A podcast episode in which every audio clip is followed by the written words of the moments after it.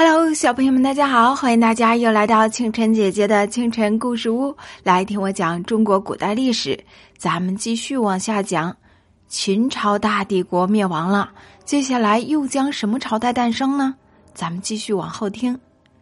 人们以为啊，项羽进了咸阳城，大概是会待在那儿，宣布自己做个国王，或是做个大皇帝什么的。可是出乎意料的是啊，项羽竟然是像个没读过书的野蛮人一般。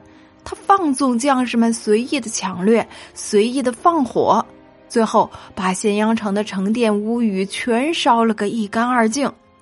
当然，自从古代以来，收集在咸阳城里的书籍也被焚毁了。据说他烧掉的宝贵书籍，比秦始皇焚书坑儒那会儿烧的还多呢。有人劝他就在此地留下来，把都城建在咸阳。因为那里啊位置适中，可以统御全国，而项羽却认为，一个人有了权势富贵，如果不回到家乡去，岂不是像穿了个锦绣漂亮的衣服在黑夜里行走一样吗？为了向乡里的父老炫耀，项羽烧完了咸阳城，就跑回了楚国，将国都定在了彭城，然后把所有反秦军的领袖分封成了十八个诸侯王。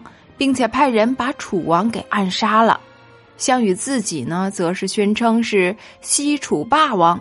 项羽觉得这个名称很是威风，而他呢，也把那位可怜又委屈的刘邦分封到了西边偏远的汉中地区去，做个汉王。刘邦知道自己实力不够，只好忍耐着，可是他的手下们却觉得跟着这么一个人没什么前途，一个个就都溜走了。有一天呢，忽然传来消息说，连丞相萧何也跑了，汉王简直是气坏了。但是过了两天，萧何居然又回来了，刘邦是喜怒交加，责备萧何：“为什么你都要逃走呢？”萧何回答说：“呢，他可不是去逃跑，而是去追了一个逃跑的小官吏，并且要刘邦啊，一定得封这个小官吏当大将军。”刘邦半信半疑呀，但是因为出于对丞相的信任，他还是同意了，请了韩信做了大将。韩信为刘邦定下了东征的计划，并且积极练兵。直到有一天，齐国不听项羽的指挥，项羽便发兵攻齐的时候，汉王刘邦便趁机出兵东征，一直打进了西楚霸王的都城彭城。项羽知道之后，立即返回。